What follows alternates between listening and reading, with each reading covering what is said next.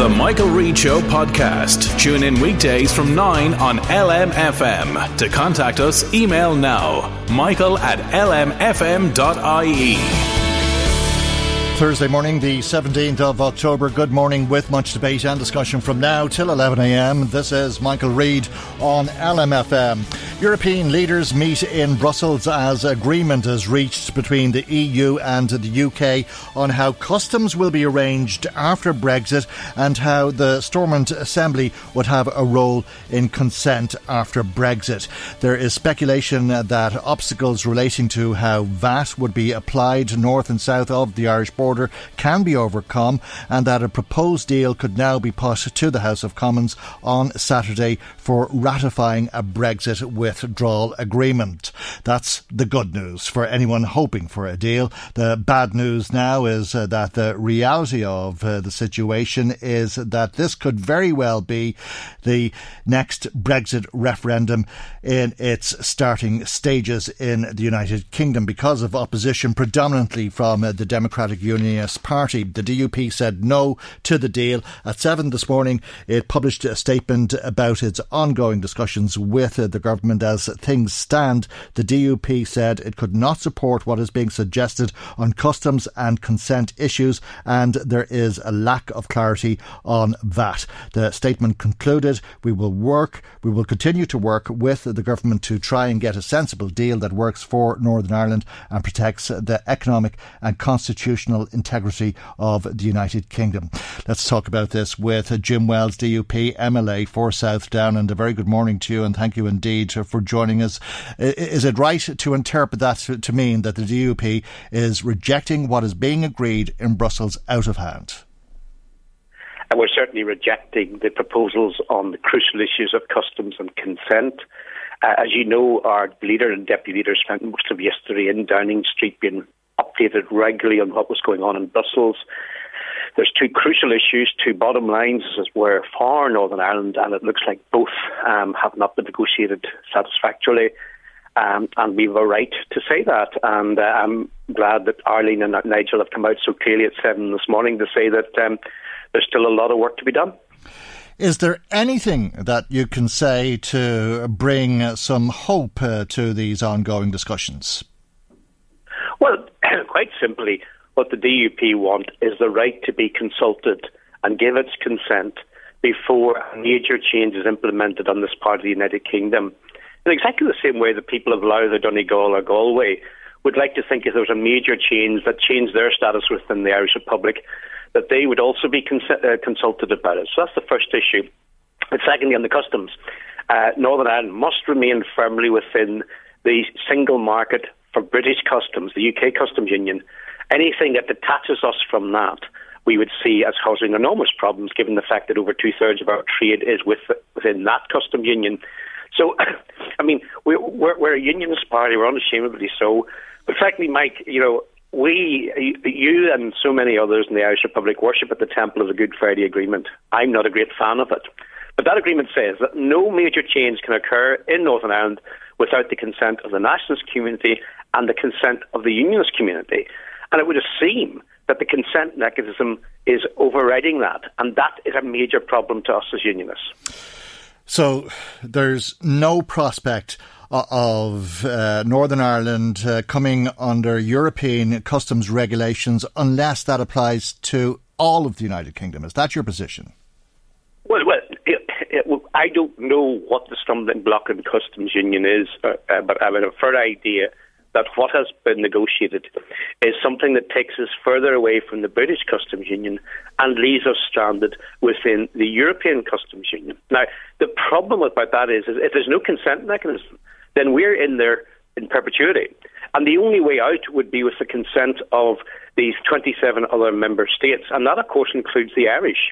And the Irish have made it very clear that the price that they would charge us to get out of that would be so extra strong, so mm. difficult that we just couldn't do it.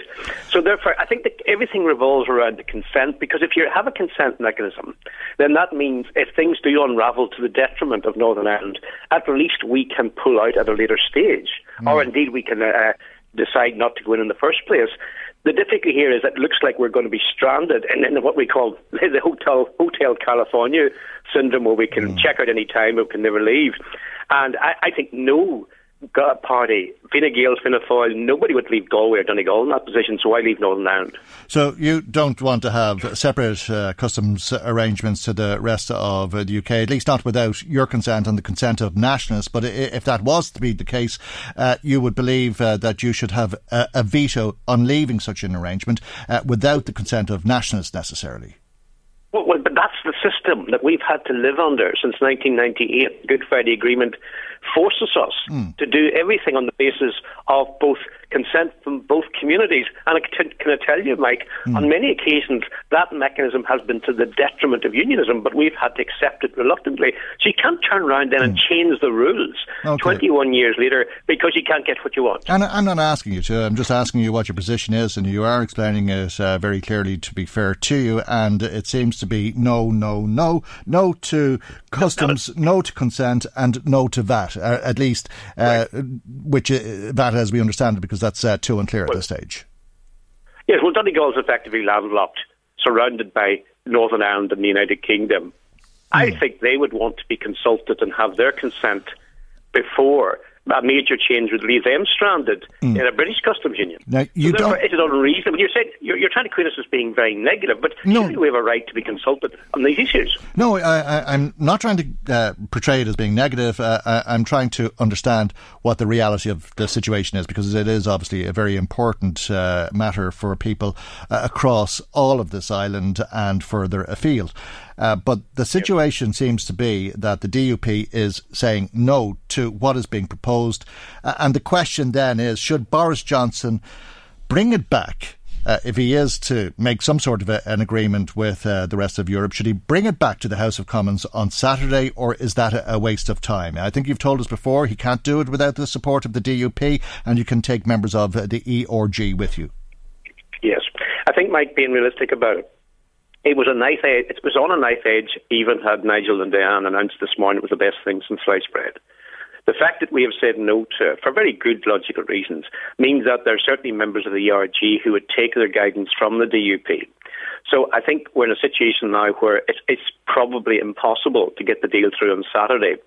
That being the case, then we're left with two options. One is a hard Brexit, which probably is illegal under the, what's called the Benn Act.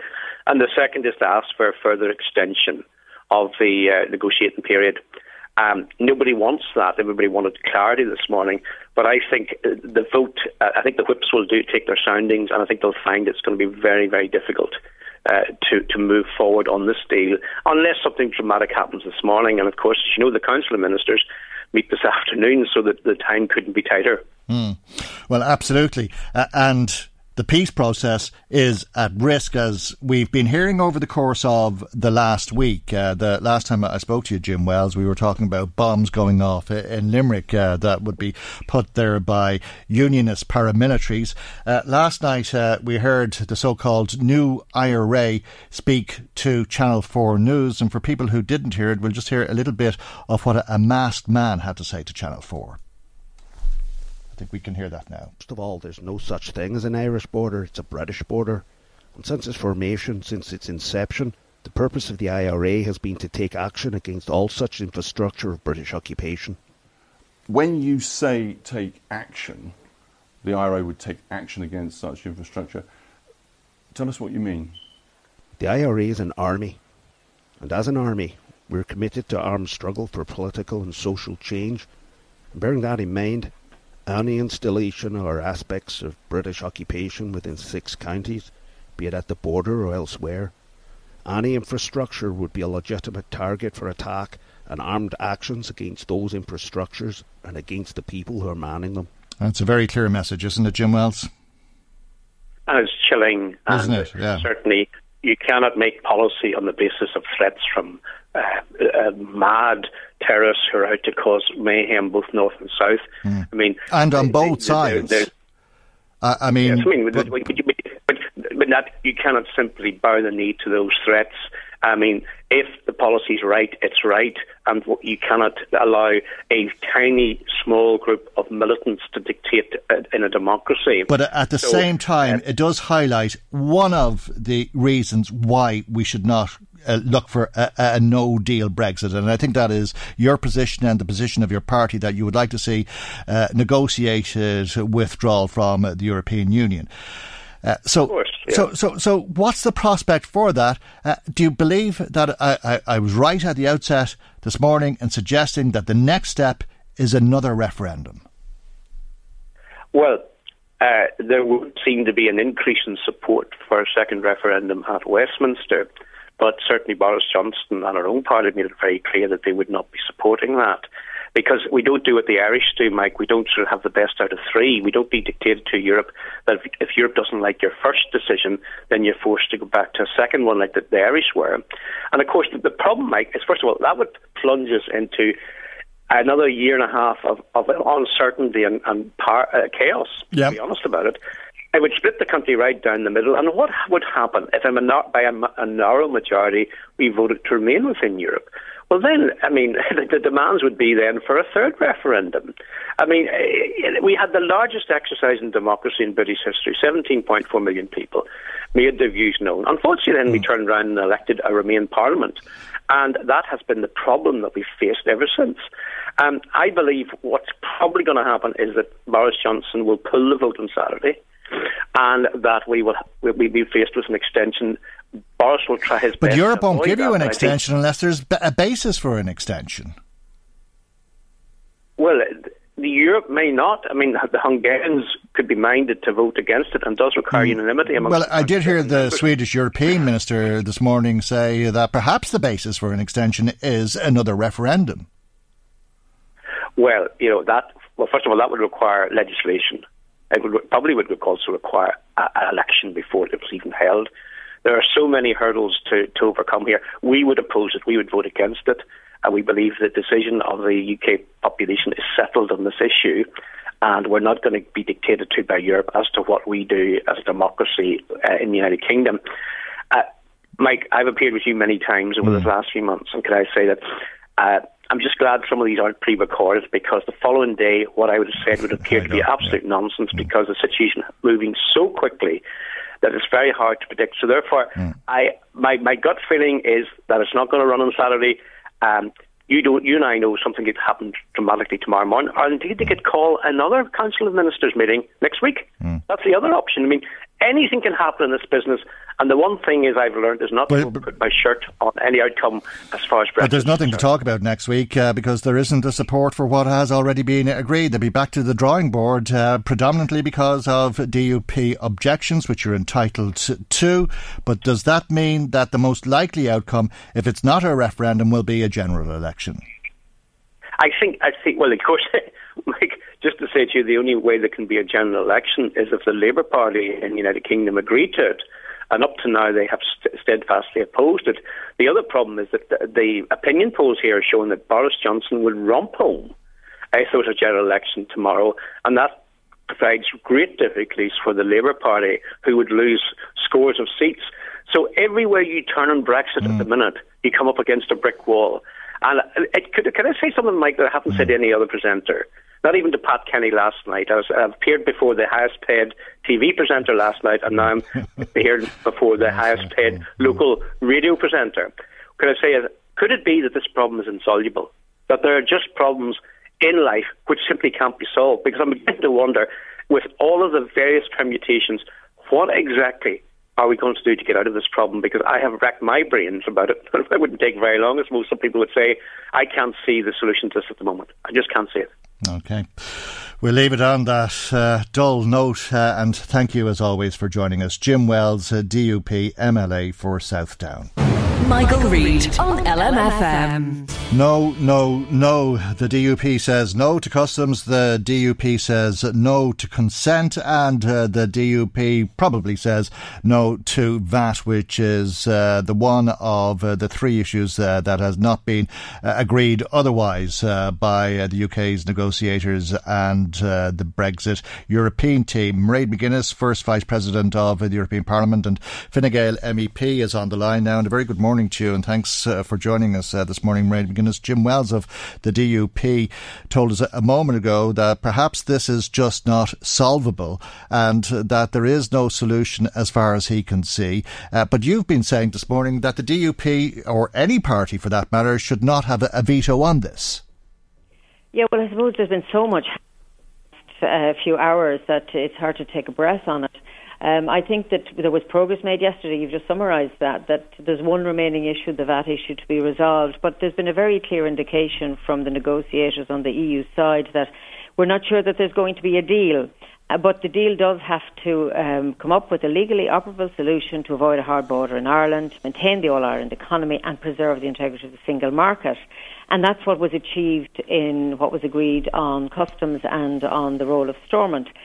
Then the DUP statement came in, and I suppose I'm trying to hear happy there. I, am sorry, uh, we, the, the, line. I'm sorry, Mairead. The line dropped out on oh, us there. I'm sorry. I beg your I pardon. Do, and, and, I'm on a landline, so apologies yes, to you and your listeners mm-hmm. on that point. Uh, I, I, hope I, I, can pick up just to say that the DUP statement. Um, some are saying it's not a surprise, but I think it is a little bit surprising because I would have thought that the British Prime Minister was keeping them abreast of the negotiations. Now, what is difficult to see is how we get out of this issue because we are at the last step of the negotiations. The leaders meet later today. The British Prime Minister needs to be able to say he can get the deal if it comes to it over the line in the House of Commons. It the doesn't look that way, does it? EU, exactly, and this is this is we're back to this mm. conundrum that if the numbers don't stack up in the House of Commons, no matter what we agree to, it cannot be ratified because there will be a coalition of uh, harder line Brexiteers and Remain MPs, and they were here yesterday. Mm Parliament who will vote against it. And I think one of the things that Boris Johnson will face is questions on can he deliver um, a majority for anything that might be agreed. The big issue, though, from the DUP statement is uh, the question of whether Europe is prepared to go back again and reopen the issues of customs and Stormont. I don't see that happening. I think that that would be just a step too far given that we have spent so long getting to where we're at today and mm. it seems that we're going backwards rather than forward. Okay, there's uh, probably four possibilities, four options uh, this morning uh, for the leaders to contemplate. One is uh, to call the whole thing off. Uh, maybe there is no solution, as uh, Jim Wells says, uh, and it, will be a hard Brexit that they'll crash out. the other then is to allow for an extension on request for a referendum to be held, or for a general election to be held, or both.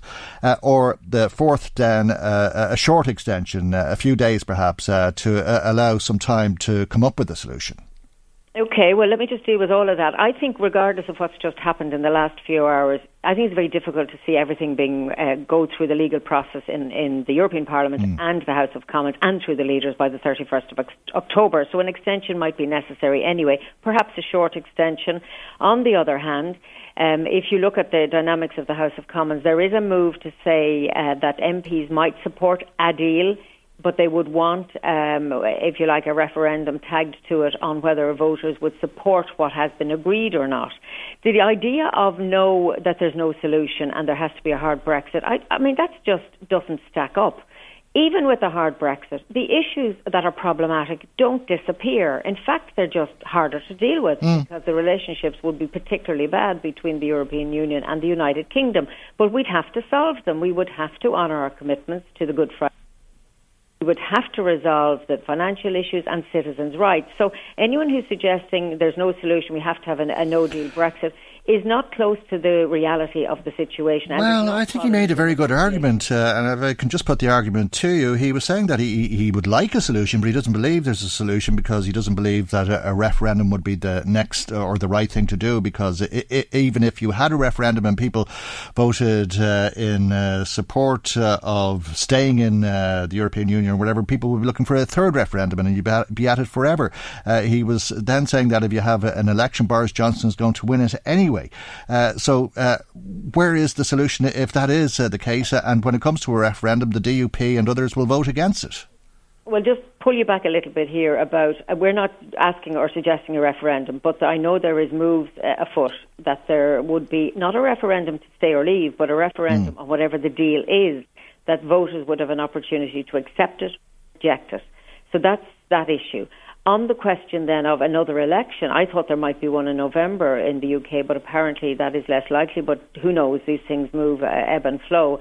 And in that case, if Boris Johnson, the Prime Minister, was successful in getting an overall majority without the support of uh, the DUP, for example, it might be easier to uh, reach an agreement. But the main point is, regardless of how we argue and are logical and whatever, if there is a no deal Brexit, Nothing changes with the problematic issues. They remain on the table, and whoever is leading Europe or the United Kingdom can walk away from their responsibilities to those issues. We cannot ignore citizens' rights. We certainly can't ignore the Irish question. So they're going to have to be dealt with now or at some stage in the future. And our problem at a European Union level is that this is you know, three years later, and we look like we might go into another year and nothing is achieved. That how long can we allow our business be delayed, uh, and you know, first the Brexit debate because we have massive problems to deal with. So you know, really, people need to, to wise up on this. That you know, a deal needs to be done. No deal just you like delays mm. us getting to a place that we need to be. And whatever the House of Commons decide and what they might like to see a referendum or not, that's their business. But somebody needs to be able to persuade the leaders of Europe that there are sufficient numbers in the House of um, pass through whatever. Otherwise, we've you know we're spending a lot of time treading water and getting our feet cold and getting tired, and nobody, not rather, making this big leap that we need to see. Yeah. Uh, do you think uh, that there's uh, the possibility that people will be really annoyed uh, if uh, today Boris Johnson says he hasn't got the numbers in uh, the House of Commons to go back with what he has been agreeing with, what his negotiators have been agreeing on behalf of his government? Well, look, I think the leaders know that this is an ongoing um, debacle, and whatever we might feel or, or, or, whatever, we have to listen to what the uh, Prime Minister will tell the leaders today. I'm not so sure that Boris Johnson will want to come with that message, but it may be the only message that there is. And I suppose allied and linked to that then is if nothing can move and we're in this standstill, um, the issue then is for the House of Commons uh, to perhaps insist that the law is is uh, complied with and that the Boris, Minister Boris Johnson will for an extension beyond the 31st of October. And as you know, he said he will not do that, mm-hmm. but the law says otherwise. There is also some speculation that there could be another summit before the end of this month. Perhaps that would be the timeline where, if nothing can be discussed today around Brexit, and there is a report from the Prime Minister um, and from Michel Barnier that then there would be a decision to come back again, meet at the end of October to try and see if progress has been made at that stage. But, you know, it may not be the end of the story either. Mm. You know, apparently this issue that um, the, the, the role of Stormont is, is certainly an issue. Um, and there was in this provision, and we haven't seen the text, but what we're being told is that Stormont would if you like, vote on whether the Northern Ireland should remain in this uh, unique customs arrangement, and that would happen four years after um, this would uh, mm. kick into place, and then could vote again in four years, and after that, if, if they remained in place, could be eight years before. Mm. But equally, and this is the complication, if after four years there was um, a vote in favour of pulling out of this arrangement, there would be a two year cooling off period in order to find a way to avoid a hard border on the island of Ireland. So, whichever way we turn on this, there are hard choices to be made. And I suppose if we could remove some of the emotion, and we all have that baggage on our shoulders, and face the facts, then we could get over the line on this. But where there is, you know, staunch politics on one side or deep emotion on another, you know, that's where things become very difficult uh, in and around a negotiating table. Mm. Uh, do you see light at the end of the tunnel? To be honest with you, um, I'm not sure that there's a tunnel anymore. Mm. Um, and I, am looking out, which I'm glad to do, and it's bringing a smile to my face. It's very sunny here today in Brussels. It looks great. Yesterday was horrible. Right. But I think the political atmosphere is just the exact opposite of that. This morning we're a bit dismayed about the twists and turns, whereas last night in the rain, it looked a bit better. You're more in the Shawshank Redemption sewer, is it, than uh, seeing light at the end of the tunnel? At the end, though, he did get out of that office, uh, so maybe yeah. there is light. Okay, uh, we'll explain that maybe a little bit later on because of uh, one of the headlines in uh, one of the British newspapers uh, this morning talking about uh, the Shawshank redemption in relation yeah. to Brexit. but we'll leave it there for the moment, and thank you indeed for joining us here on the programme as always. Mairead McGuinness, Fine Gael MEP and first Vice President of the European Parliament.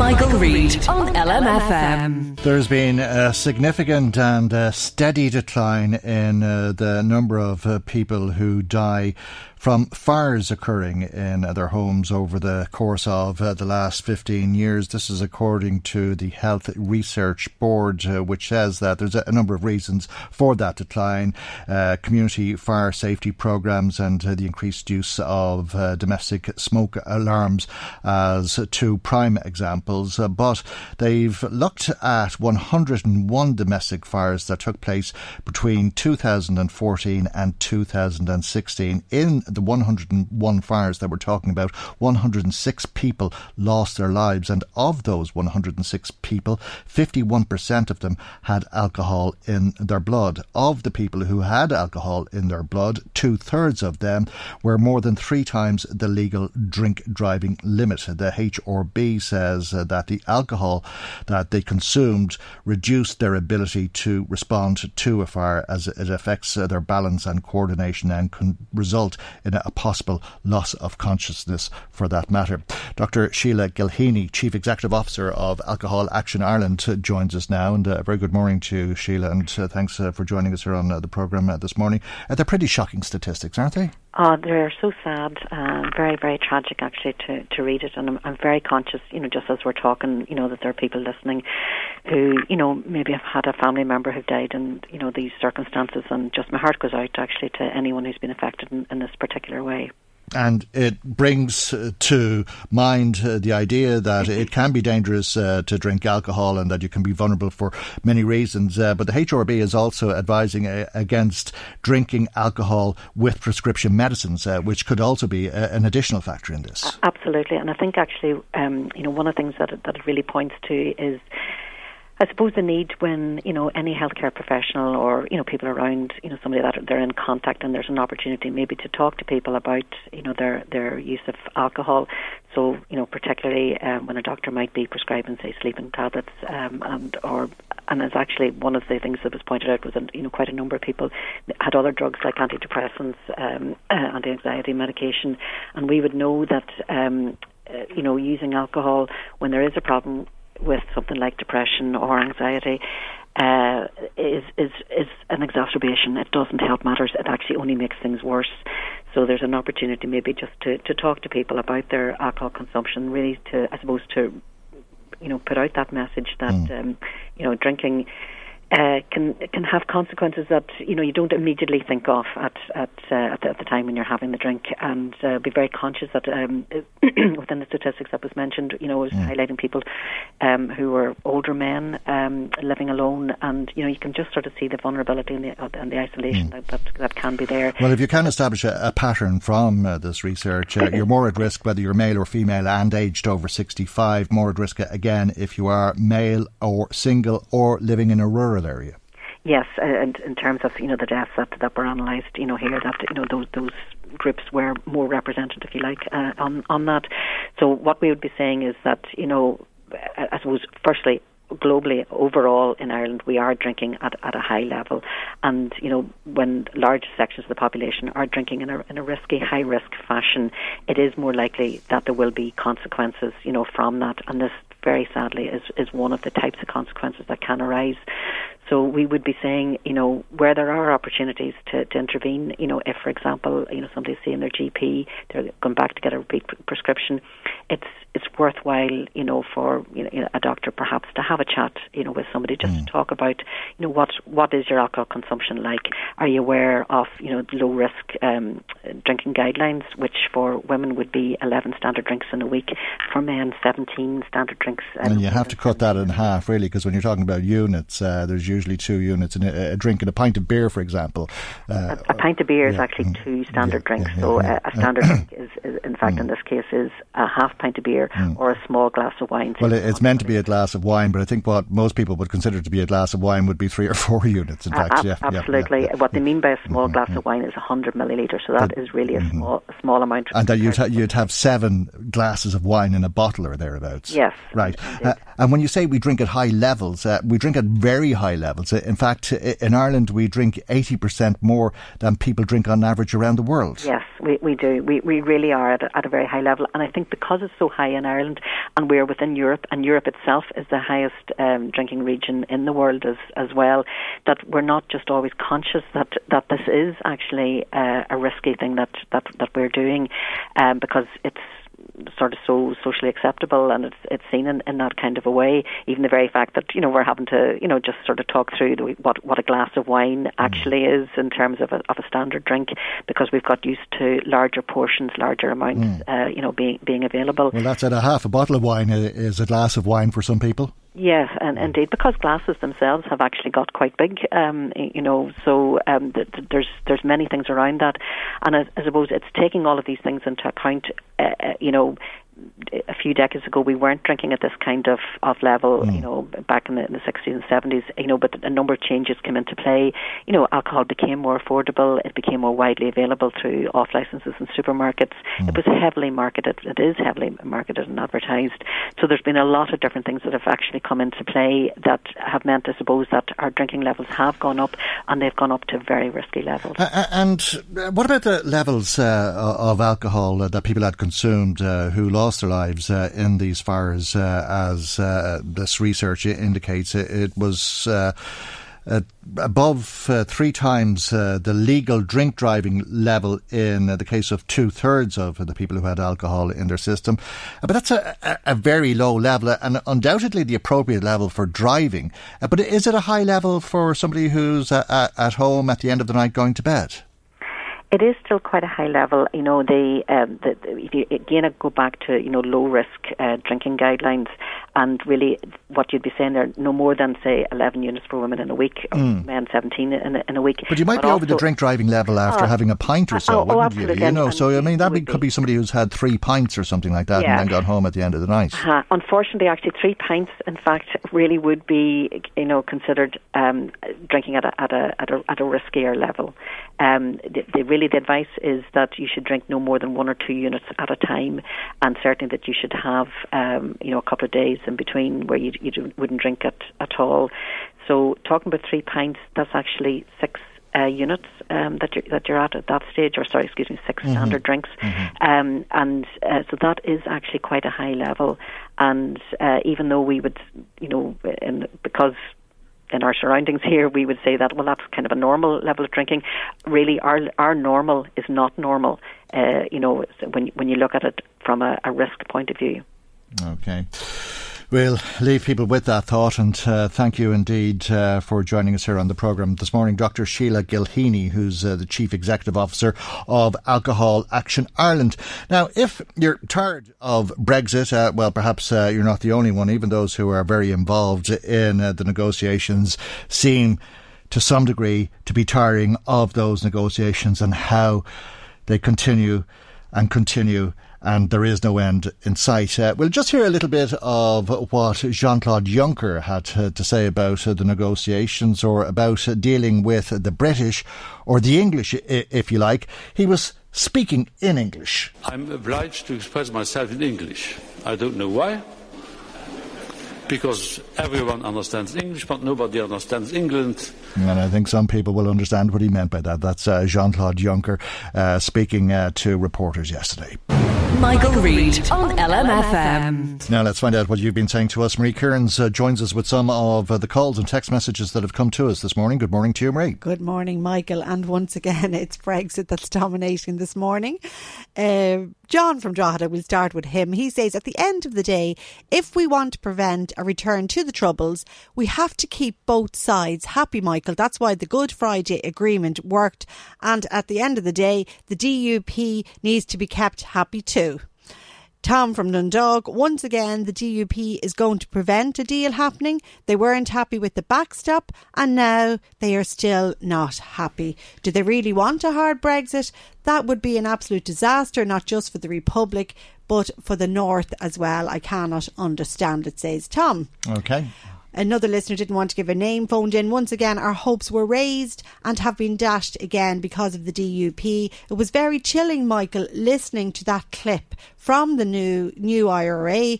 This is what everyone doesn't want to happen. And while your guest, Mr. Wells, is right that we cannot let these people dictate policy, the fact is that the threat is there and very real. And nobody on any side wants a return to the Troubles, says Mm. this listener. Okay. Michael, can you remind Jim Wells, Matthew text in, that this is the second set of negotiations they said no to? Do they want the best of three? It's a caveman attitude. No, no, no, says Matthew. Okay, right. Uh, no uh, sympathy for the views of uh, the Democratic Unionist Party there. Uh, we'll hear more on Brexit and more of uh, those comments uh, a little bit later on in the programme. But let's go to Leinster House where I'm looking at photographs of uh, people holding banners. Uh, there's a, a woman in a cage. Uh, the banner in front of her says, no breaks, hashtag caged. Other banners say, recognise, not penalise, end the home care crisis, extra bills, reform the carers allowance and share the care. This is part of a, a protest that was held yesterday by Family Carers Ireland and Catherine Cox, Head of Communications, on the line with us. And a very good morning to you, Catherine, and thanks for joining us. Uh, people are not just disappointed, I take it, over what was not uh, announced in uh, the budget for next year, but uh, they would appear to be somewhat angry. Indeed, Michael, um, and that's exactly why we felt we had to take to the streets yesterday. So uh, we had probably over 100 family carers there.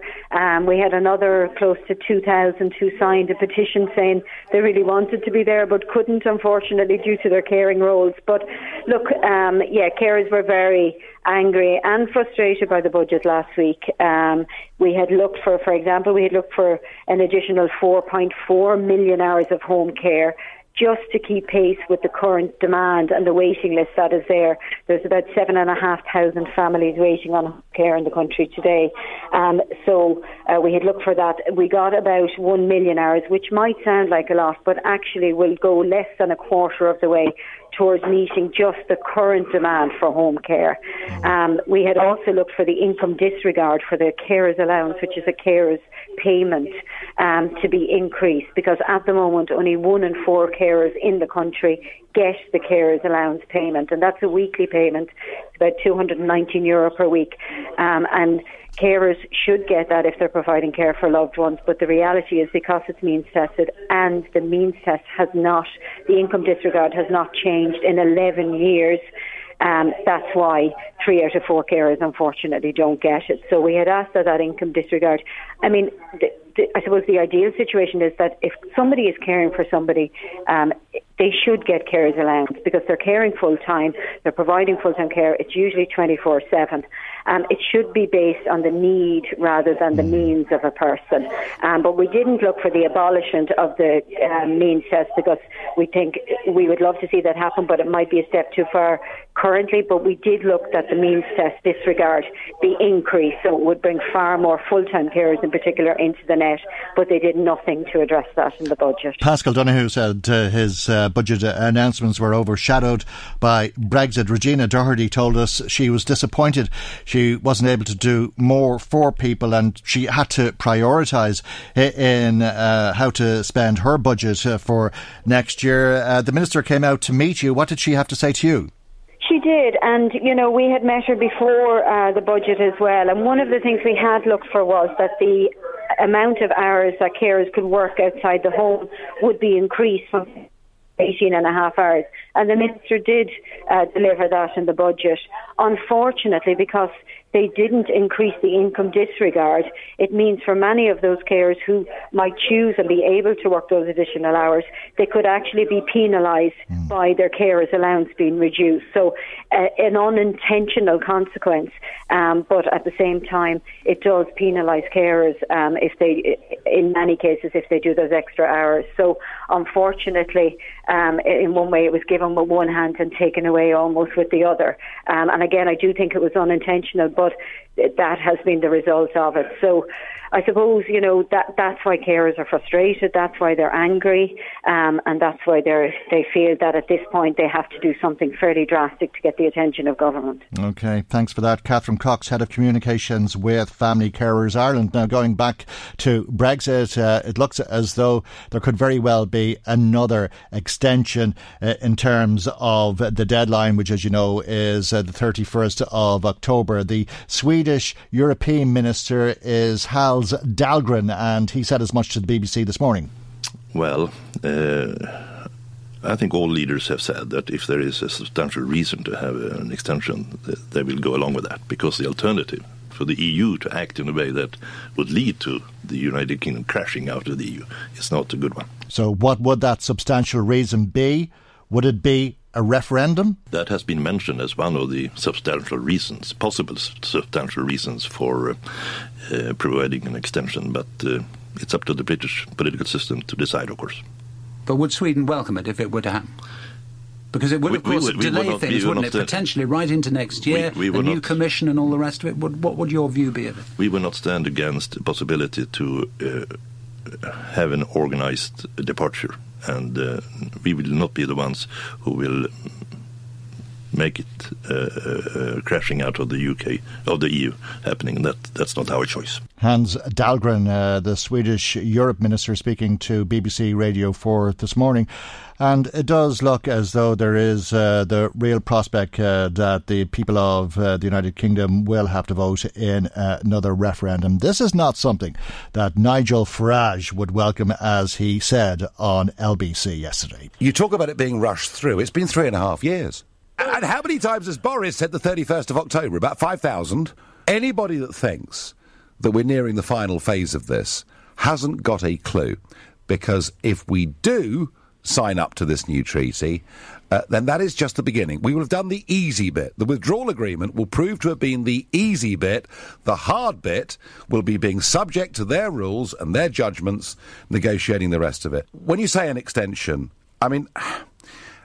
How many more times are the public supposed to put up with a can being kicked down the road? Nigel Farage on LBC, yes, and he's referring there, Marie, to that two year period that you were uh, wondering uh, about yesterday. Yes. This is if they strike a deal, well, then they'll have two years to come up with how it'll work in practice. I know, I'd actually forgotten about that, Michael. There's been that many twists and turns, and uh, here we are back again. Okay. And uh, if I can just have one more comment on Brexit, and I have a couple of others if we have time. Mm. David from Kells says, that he believes that Boris Johnson is capable of anything. He has proved that, and he could well go with no deal. And if he does that, well, the only ones to blame will be the DUP. I there don't know what Boris Johnson has proved at all. he, he's proved that he's well capable of dumbfounding almost everybody in the world. But uh, other than that, I'm not sure what he has proved. The, in relation to your conversation with uh, Dr. Sheila Gilheany from Alcohol Action Ireland, Grania phoned in and she's not surprised with the findings. She says that many people, when they have a few drinks on them, Michael, at the end of the night, often they get hungry and they start cooking. They can forget about mm. cooking and uh, accidents can happen and also the same with in relation to open fires forgetting to put a guard in front of them and she says it's something she drills mm. into her adult children all the time because she sees it happening so often yeah well that's it frying pan chip pan fire yes. guard cigarettes yes. all these kind of things uh, can lead uh, to those problems people falling asleep smoking that's right uh, yes. is a, a, big, big problem thing. I think yes yeah. mm-hmm. John from Balbriggan was listening to your interview yesterday with Deputy John Curran from Fianna Fáil just surrounding that legislation to protect children being brought into the drugs trade, being used uh, by drug dealers. And he says that uh, what he wants to know is why there's not more discussion about the sentencing uh, uh given to those who were found with uh, like large values worth of drugs. He feels that the sentences should be tougher and he would like to see more discussion around this. Okay. And then finally, Martin from Ardee phoned in. He was listening in from the Lourdes Hospital on the same topic, and he feels that more should be done to prevent drugs coming into Ireland in the first place. Can there not be more patrolled at the ports to stop this? He says, I'm very worried as I have a daughter and grandchildren, and we need to protect them from these drugs. Okay. Hope you're well, Martin. Thanks for the call, and thanks to everybody who has been in touch with us. Thanks, Marie, for that matter. If you'd like to add to what's been said, as always, we'd love to hear from you. Our telephone number is 1850 715 958. Michael, Reade on LMFM. Now, let's uh, talk about uh, matters other than Brexit, uh, although uh, undoubtedly they'll come into play. Uh, in fact, uh, they will come into play to begin with. the first part of our conversation with Labour Party Senator Gerald Nash, who's with us in the studio, and you raised the issue of the minimum wage in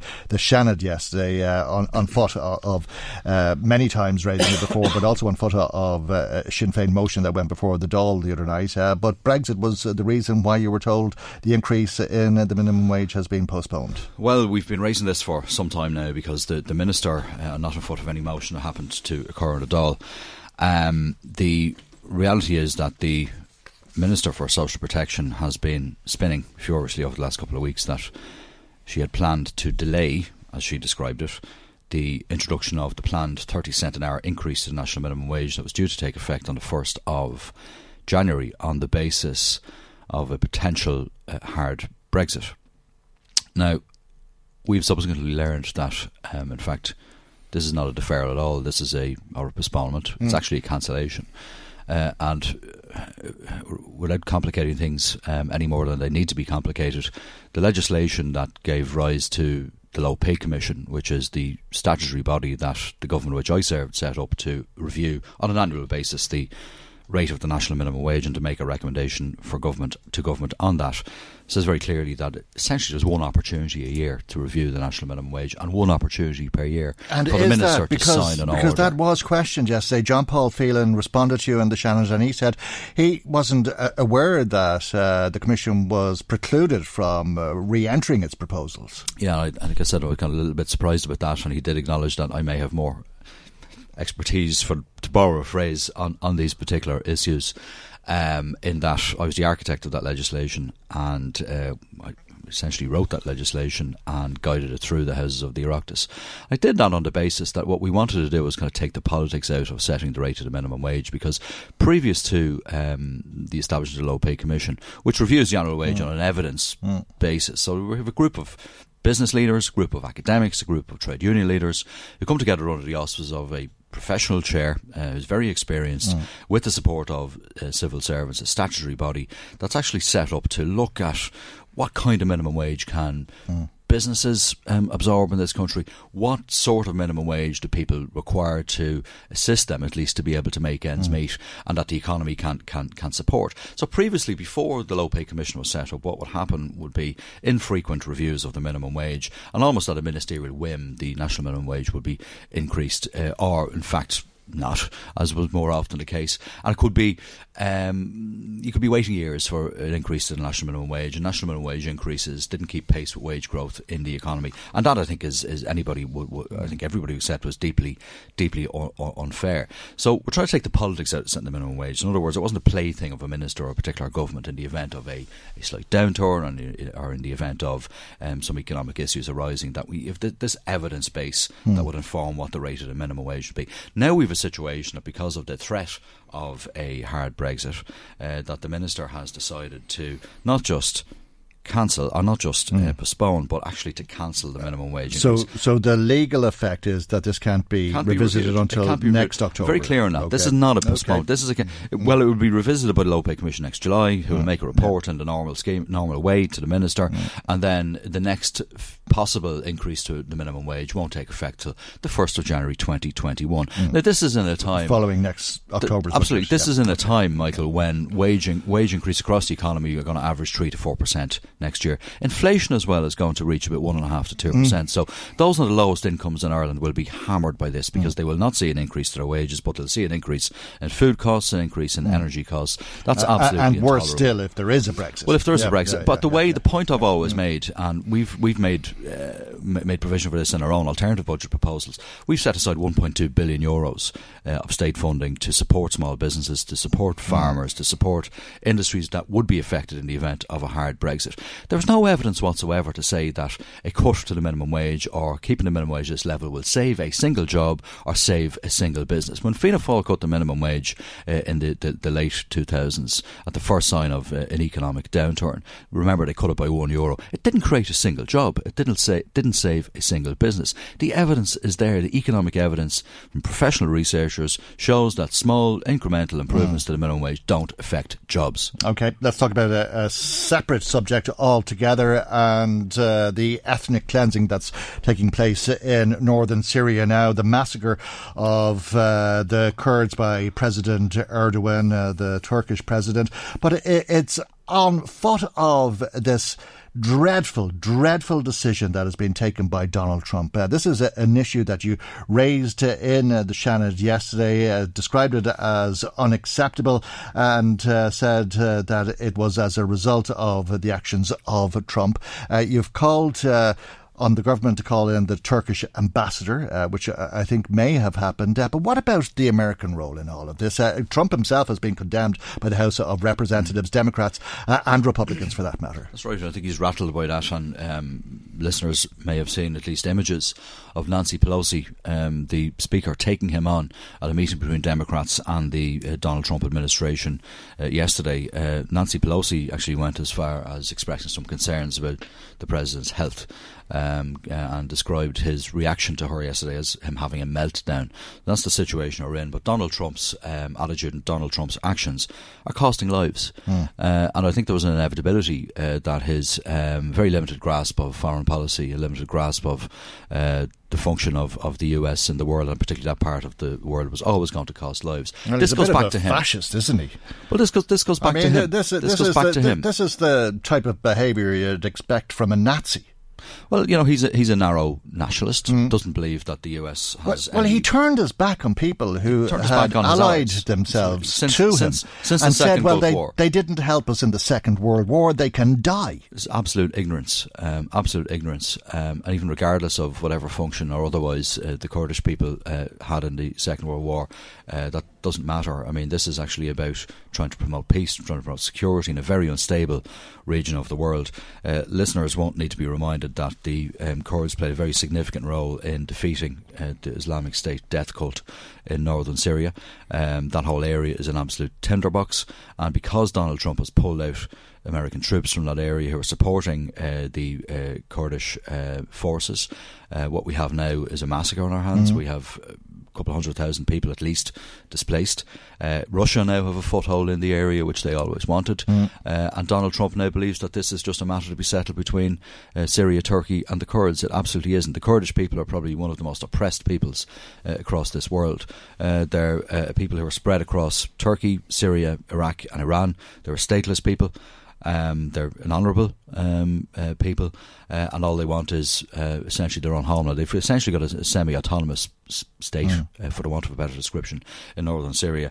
There's been relative peace there uh, over the last um, period of time, and now this has absolutely exploded again because of the ignorant actions of Donald Trump. Mm. Uh, and of course, Erdogan. Uh, uh well, uh, Erdogan's been given the green light um, yeah. by Trump removing uh, the troops, and it's still but, little but, too but, late to impose it, sanctions. But, but doesn't it? But doesn't it also? I mean, Trump is acting like a, a Nazi, uh, and that's uh, as generous as I can be to him. what I'd have to say about what's happening here, but when it comes to Turkey, uh, we're looking at a, a country that uh, is hoping to eventually gain EU membership.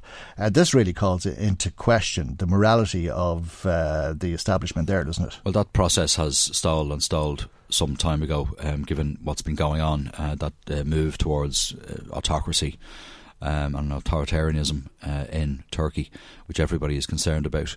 Uh, I have many friends um, from Turkey who live in this area, who live in Ireland, and absolutely condemn uh, the actions. Those actions weren't taken in their uh, name, Um, it's appalling um, the way that Erdogan is is behaving uh, and that the regime is behaving, claiming that he wants to create a buffer zone within another country. Mm.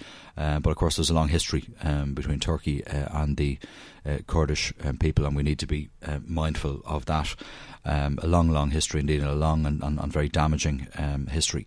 the sanctions introduced by the US are, I think, laughable. Um, mm. It's um, you know, doing this after the horse has bolted, ah, as but, it were. But, I mean, it's, and it's, knowing it's, that the horse was going to bolt, was going yeah, to bolt yeah, anyway, yeah, and uh, the uh, EU, I know EU mm. states, uh, at least those that produce weapons and so mm. on, have stopped selling mm. weapons to Turkey. I mean, uh, but this is piecemeal. creating that this buffer zone. I mean, Craig, you're talking about Nazis. Creating that buffer zone is a bit like taking the Jews out of the cities and putting them into camps, isn't it?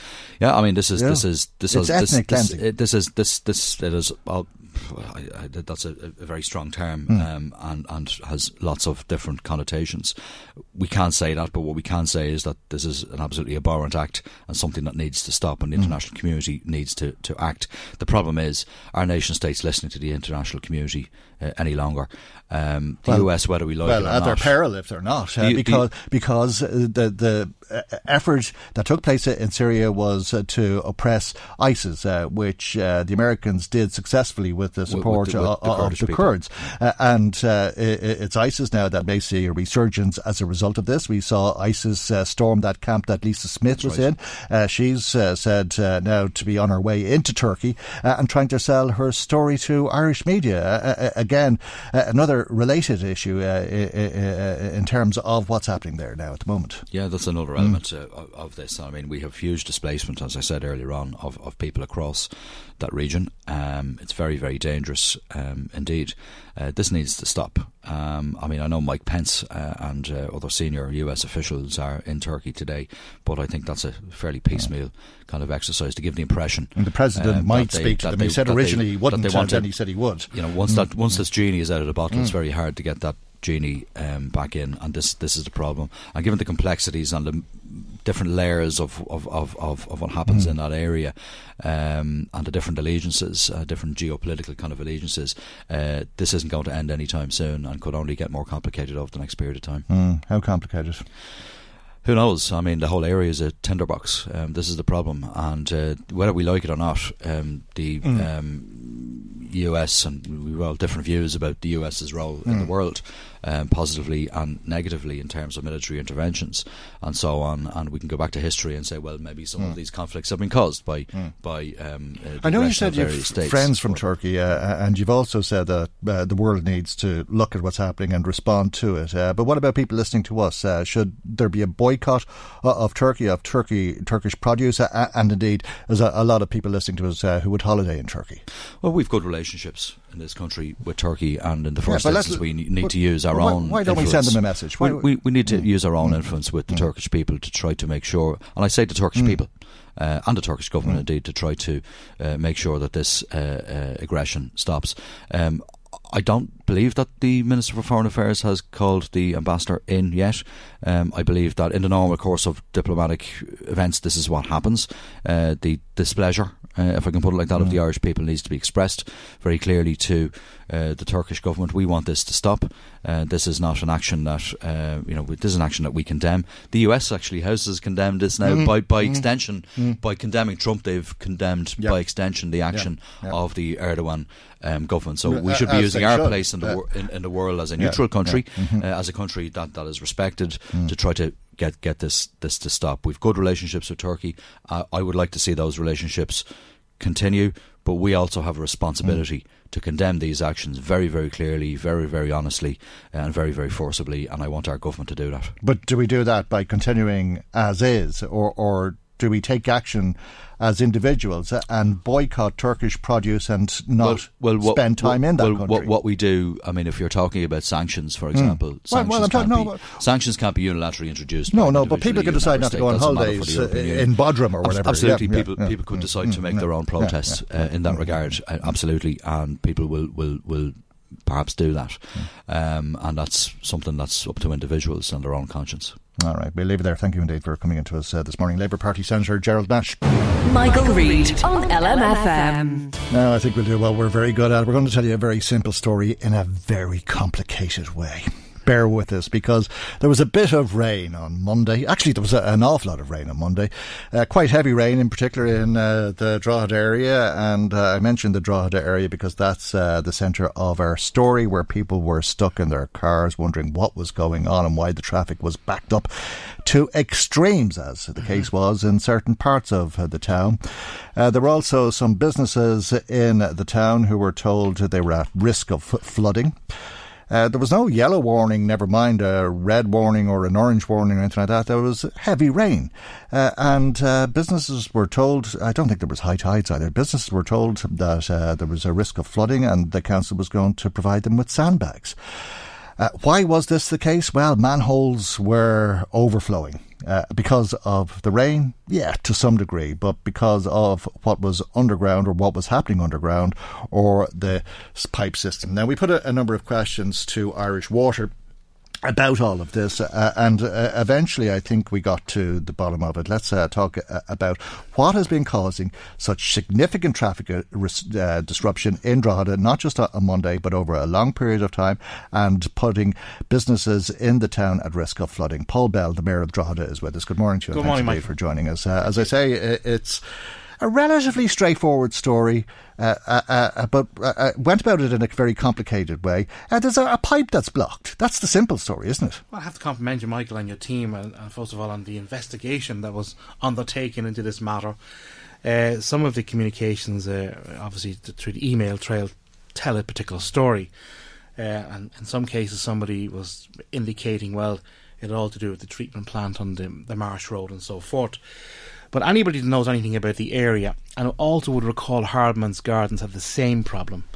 Uh, for as long as I can remember, there has been flooding at the bus station or that area, even before the bus station came into operation there, because many people remember that the bus station was located off St Mary's Bridge uh, on the south side of the river. And uh, ever since the, I can remember, it's over well over 40 years, there has been continually flooding there at certain times. Uh, certain works were undertaken in the area. They have not been successful. Uh, and again, as you rightly say, there has been issues with flooding. In July, uh, there was some very serious flooding. Uh, once you had any type of heavy downpour of rain, and a lot of people were trying to, you know, equate, mm. well, it's to do with not cleaning the drains. Mm. Of course, as we know, every drain, every grate uh, in the area, especially on Donore Road, was cleaned in the lineup mm. to Fleadh Cheoil and the Heron. Mm. Everything had to be done. So, so it wasn't that. It wasn't that. It was, uh, and it was uh, never that. Uh, and you mentioned the waste uh, treatment plant. Uh, yes. Don't want to confuse anybody. We did ask uh, yes. Irish Water if it had anything to do yes. with that. were they diverting water so that that wouldn't overflow? They said no, that's not the case. they went into some detail explaining to us what they do in circumstances, circumstances like that, and nothing to do with that. So we said, well, what is it? What is causing the flood? Well, the question was raised by myself just by chance. It's a similar mm. question you put yourself at the September uh, Borough Council meeting to the engineers to say there are a number of areas in the town that are suffering from flooding, especially when there's a you know a heavy rainfall. What is the exact problem? In relation to the uh, to Donore Road, the bus station, and again, mm. and, and, Michael, you, you, quite rightly point out, you're talking about a major artery route in and out of the town. Mm. The engineer on at the meeting explained that the infrastructure, being the piping system, did not have the capacity to actually release water uh, from heavy rainfall in that area, mm. and that a number of uh, surface water infrastructures were feeding into I- into it. Now we did say at that stage, well, and I say myself and other councillors, well, that's all very well. If we're going to suffer more and more rainfalls like this, and we do notice that we mm. are, and we're only in the summer period, and we're going into the autumn period, mm. and we're going to go into the winter period what is going to happen because in some cases the manhole systems uh, outside the bus station actually lift up. Yeah. They actually fly mm. off mm. the, the surface of the road. Like a geyser. Absolutely. Mm. mm. Uh, very dangerous. Mm. Uh, what What's going to be done? So, engineering at that stage would have said, well, as far as we're concerned, at this stage, this is a problem for Irish water. Yeah.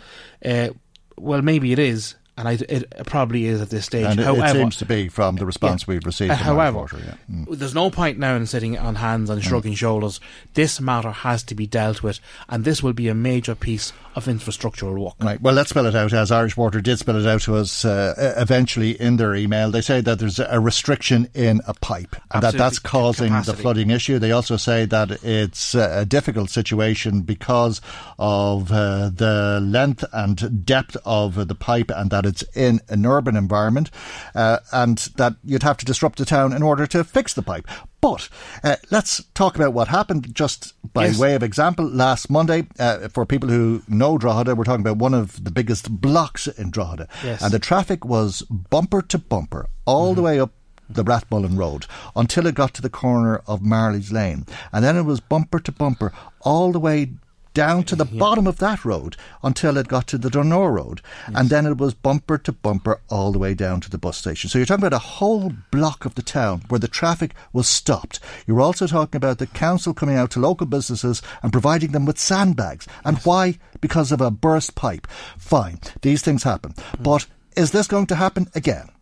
Well, unless this matter is addressed, uh, and there's now an increasing difficulty there because of the, the frequency of heavy rainfalls. This is going to continue. Uh, in in July of this year, and I go back to July, it's midsummer, basically saying on one Friday evening, again the same thing happened, except it happened at a time of evening where traffic volume was low. However, the road was completely flooded. Uh, the shop in the uh, facing the bus depot was uh, obviously concerned that their premise would be flooded. Uh, even vehicles like buses could not drive through, and the area was completely sealed off. Uh, for my part, at this stage, as mayor of the town, I have now placed a motion on the council's agenda for uh, um, for November. Uh, apologies for November, on the basis that we need to know: Are Irish Water going to address this matter? Uh, when are they going to address the matter? And what are the plans? Because you quite rightly so, say, say, Michael, this will be serious disruption in, in the town. But at the end of the day, it's better to have the disruption in dealing with the infrastructure than continually deal with flooding. We also have to call out the county council. We have to call out the fire service uh, to try and, and mm. obviously deal with this. The other thing I want to say to you, what people need to understand, the flooding itself is coming from underground, which means that the capacity of the pipe network there is backing up, and that's why the water is coming up. It's coming up through the manhole system. It's not surface water per se. Okay, so it's disruption for a limited time that yes. you want. That might be a number yes, of months. That's bite the bullet. But rather than this continuous, repeated, ongoing yeah. disruption. And, and, this this type of issue, by the way, Michael, as some of your listeners would remember, was resolved in the Hardman's Gardens area mm. of Drogheda. Again, though, that's when the county council was in charge of the water okay. infrastructure. They had to sink a fairly large pipe in that area, and it did address the issue. Okay. But this is, I was, mm. I, I, would like to uh, to understand from Irish Water what their envisaged costs are there, because uh, I, I, I do think that that's probably one of the things that's prohibiting them from getting basically focused on addressing that issue. Okay, well, we've got to the heart of the matter. Thank you for Thank you, joining us uh, this morning, Mayor of uh, Drogheda, Paul Bell. Now, news from Europe is that a deal has been reached between uh, the Brexit, European Brexit negotiators and the UK negotiators. Boris Johnson is describing it as a great new deal for Brexit. I suppose time will tell if that is uh, the case and if he can get it through the House of Commons over the weekend.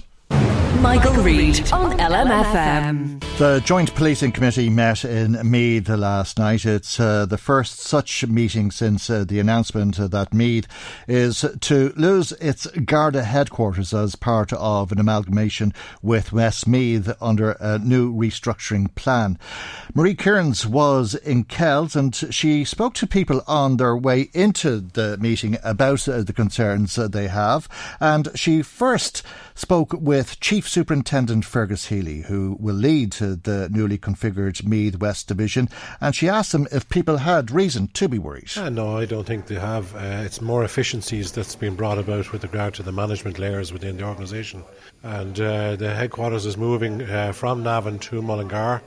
But I suppose the real issue is that the policing service, the people on the ground won't change. Our aim is to improve it and to provide a service to the community that's fit for purpose. Yeah, look, the, the aim here really is to try and take guards out of offices and put them back on the on the beat and on patrol where they're required. And, you know, uh, I suppose the system that we've been working under since 1855, which is the existing one, which has now been changed, it is labour intensive and as such it requires a lot of people at desks where they should be out, you know I mean, policing streets and policing the communities, which they're uh, engaged to do. So the aim is really to improve the services to the community on the front line. And in terms of your own position, you were Chief Superintendent in Meath. Now you're going to have the added joy of another uh, county. Is that a tough challenge for you? Ah, I suppose, look, it's uh, one of these things that you, you, just have to get on with it. And uh, whilst uh, the area itself has, has uh, increased, you know, we're policing from Drogheda over as far as Athlone, which is a fairly wide span uh, geographical area. But, you know, we have the resources within the division to uh, to do that, and with the aim of you know maybe reallocating some of the people to different places where they're required as and when the demand uh, dictates. Well, then you know mean we're in a better position to do that, and we can move more people around to deal with problems as and when they arise. I've been here since 2016, and uh, I've had 37 years policing experience in general, so. I think it's just one of these things that you just have to get on with it. And I look forward to the challenges. I suppose my heart lies in Meath, in, in the sense that I originate from there. But uh, you know, you have to be professional about these things, and you have to provide the services and manage them accordingly. Chair of the Meath Joint Policing Committee, Independent Councillor Francis Deane, however, is not convinced. Like we've a population of 196,000 people here in Meath. I have nothing against West Westmeath. They're talking about position it there in Mullingar with a population of over 80,000. Me personally, I think Navan would be the right location for it. But uh, at the end of the day, you know, we need the presence of guards on the streets. And if it's, I'd be just afraid that it just, it's the confidence in the guards and I'd like to see more guards on foot patrol. We've a lot of issues within the Navan area, even within County Meath, a lot of issues with in relation to antisocial behaviour. Drugs has got to be a big issue now. Look, at, at the end of the day, I'd like to see the presence of the headquarters. I'd love to see it in Navan, and I hope myself personally that they might reverse the decision in the coming months. These members of the public shared their views. I'm Frances Murphy and I'm from Old Johnstown Village, Navan. We have big concerns because the, the parish of Johnstown is getting bigger and the parish of Navan is huge and I think it's badly needed and we're really going to miss them. And what are you worried about? Um, I suppose antisocial behaviour. If they go, it's the main, you know, the Garda station is just there, and if they go, well, I think it's going to get worse again. Uh, Meath is far bigger than uh, Westmeath, a bigger population, and at the present time, it's very hard to get a guard anywhere. And to bring the, the head office from Mead into Westmeath is a major fault. That's my opinion, and it should be reversed. Trying to get a guard when you're in trouble, it's, it's, it's impossible. It's impossible. I had a personal problem last week with uh, vandalism. I rang the guards. I let the phone ring for 15 minutes, and the guard never answered it. But we'll still have a, we'll still have Garda stations here. Well, the way it is here in, in, in Kells at the present time, you can't get a guard. And well, if it goes, if, if the major headquarters goes to Westmeath, you're going to have less a chance of getting a guard, aren't you? That worries me. Jared Weldon, you're here tonight as a member of the public. What brings you here to the Joint Policing Committee? I'm here tonight because I have two questions down, two issues that I've raised for tonight's meeting.